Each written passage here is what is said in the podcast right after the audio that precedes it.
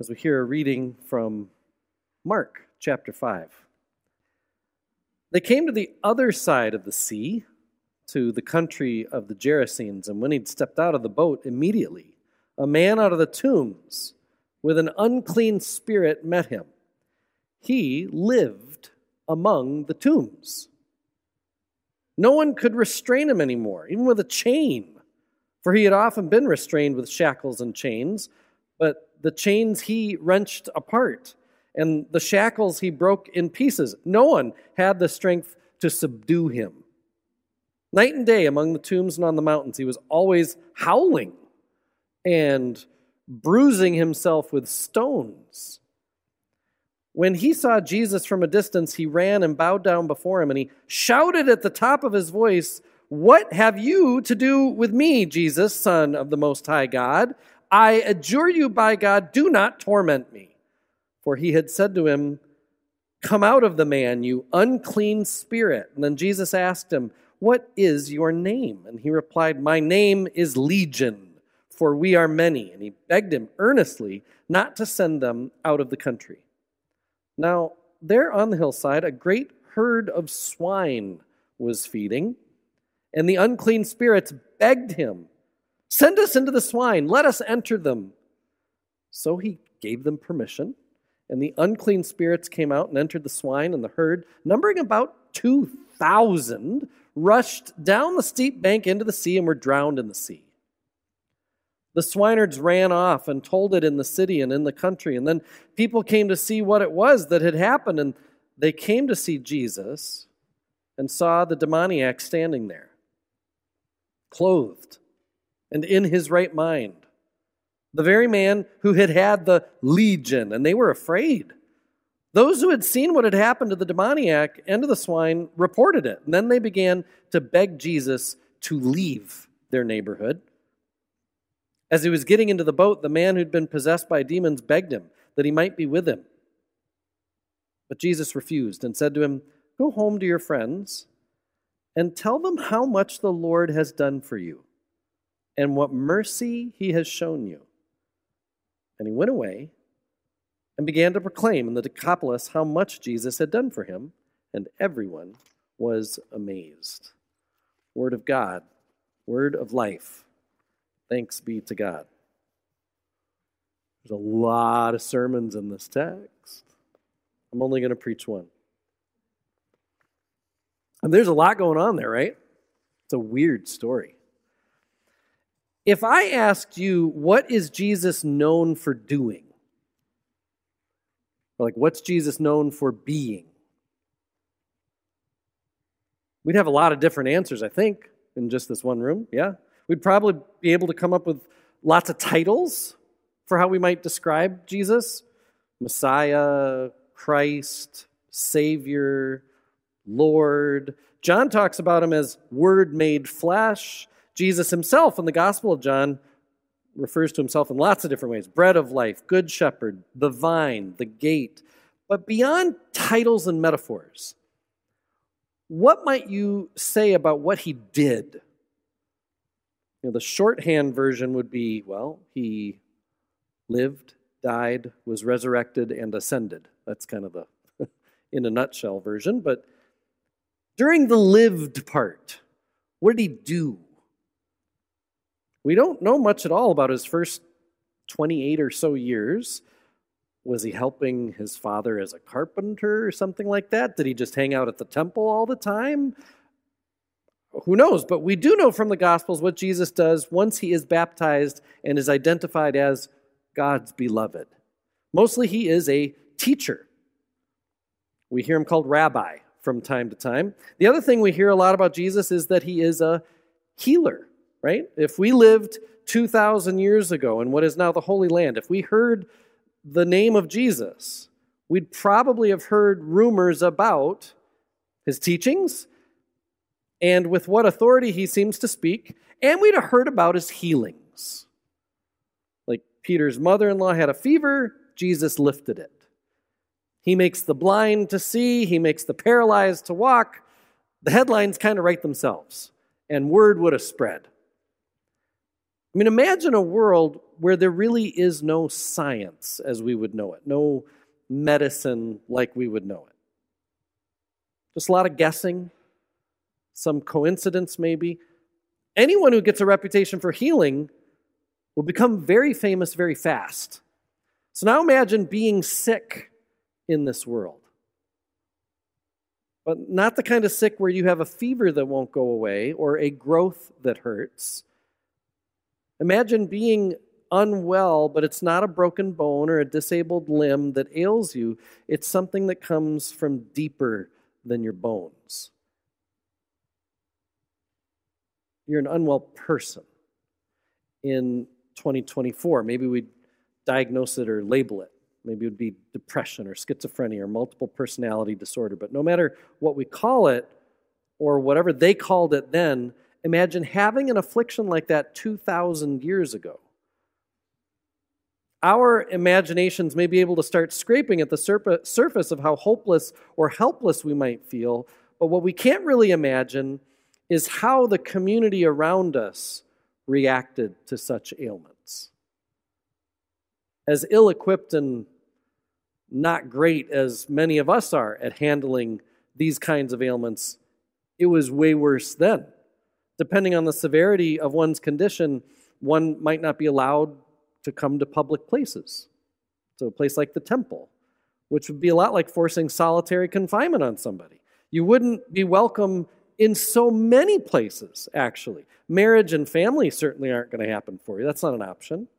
Meaningful work is probably not possible either.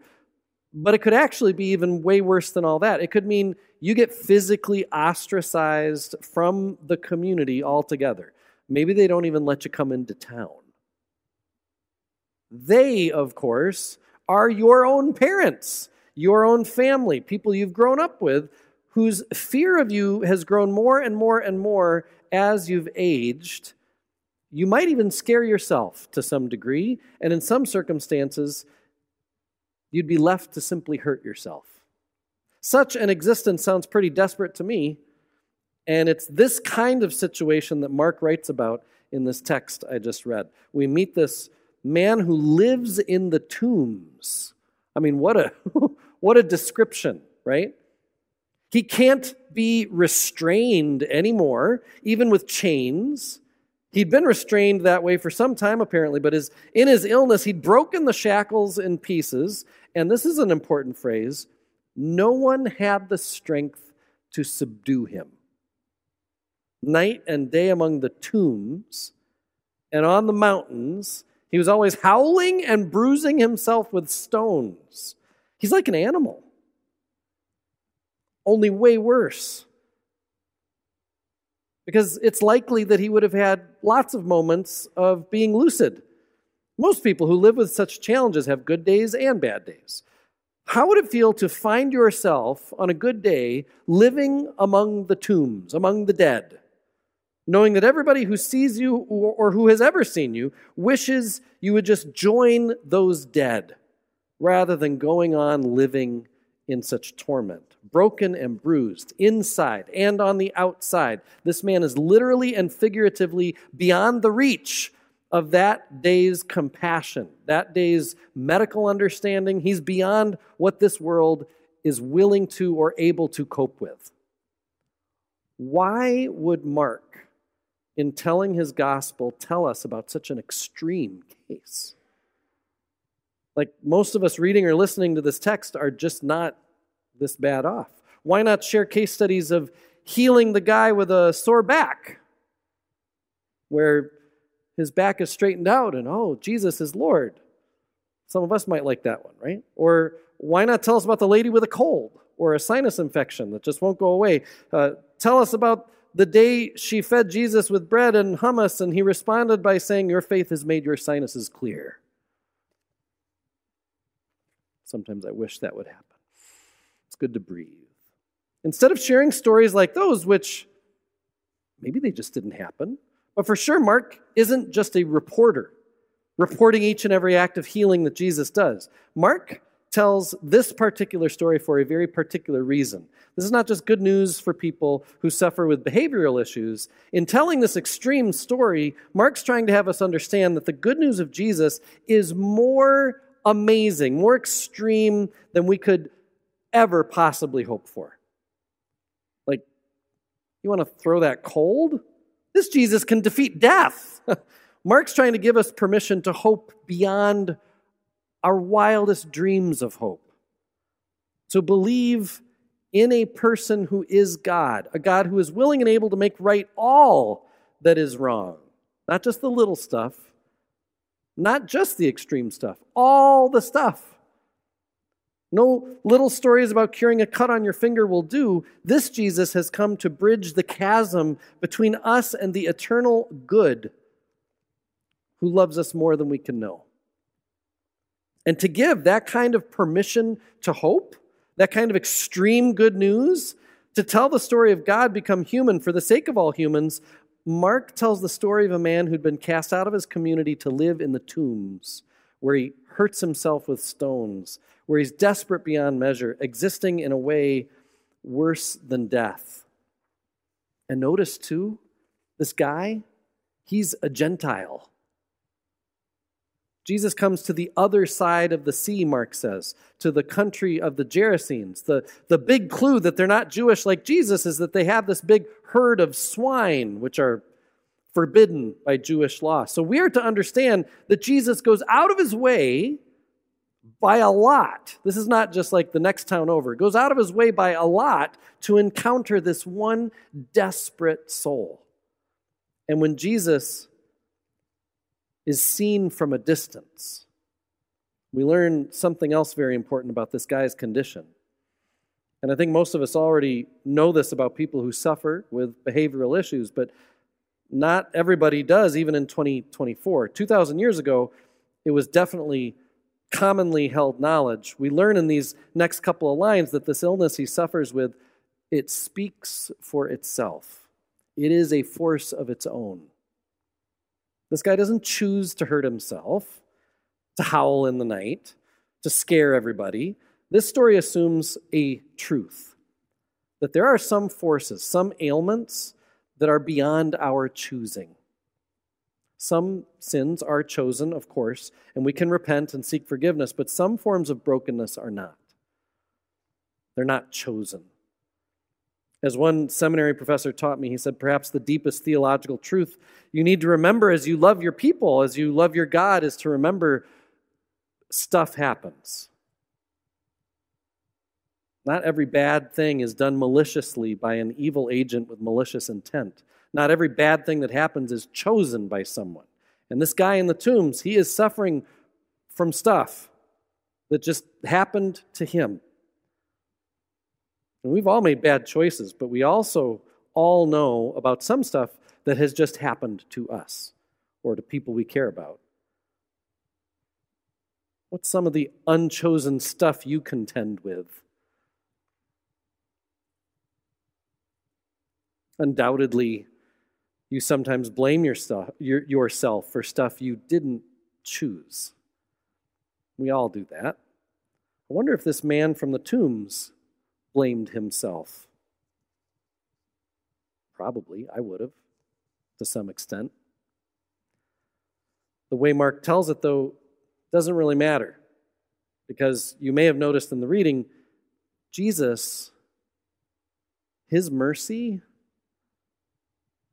he doesn't ask the man to recount how did these behaviors start. Jesus doesn't explore to see whether this man qualifies for Jesus' kind of mercy and healing. There is no, well, what are you going to do once you're healed? Jesus doesn't exclude him because his community did. That he's not Jewish doesn't matter to Jesus. Jesus just walks up to this desperate, hopeless guy and says, Come out of the man, you unclean spirit. And that spirit does. That he sends this legion into pigs that then go over a cliff that's, like I said before, it's a sermon for another day. But for today, hear that good news. This God we worship is willing and able, and has a track record of going out of his way to encounter the most extreme cases of desperation, all to simply restore such a person to wholeness, even all the way to the cross. Such a person as you. And that person you're thinking about right now, who you love so much. Amidst all the stuff you or they didn't choose, amidst the circumstances you or they couldn't control. Jesus is the one who chooses to look into our deepest pain and suffering, even unto death and beyond, and release us. Jesus seeks to free us from all the stuff. And there's one more little nugget about this text. It not only proclaims what Jesus does in the face of desperation, it also challenges us to ask ourselves what would I do with the kind of freedom Jesus gifts? The demoniac, of course, went away and began to proclaim in the Decapolis. That's the equivalent of like running down to Riverside Park into that new shell, new ish shell that they have, and just starting to tell everybody uh, what had happened. He proclaimed how much Jesus had done for him and everyone who heard was amazed. What would you do? With that kind of freedom from that level of desperation, with a fresh life, a new future. What if you realized you received such newness tonight? That is how we are meant to receive the real presence of Jesus that we celebrate in Holy Communion that it is meant to be a, a sure sign of God's kind of mercy and healing that would simply and truly move us to be free. Thanks be to God. Amen.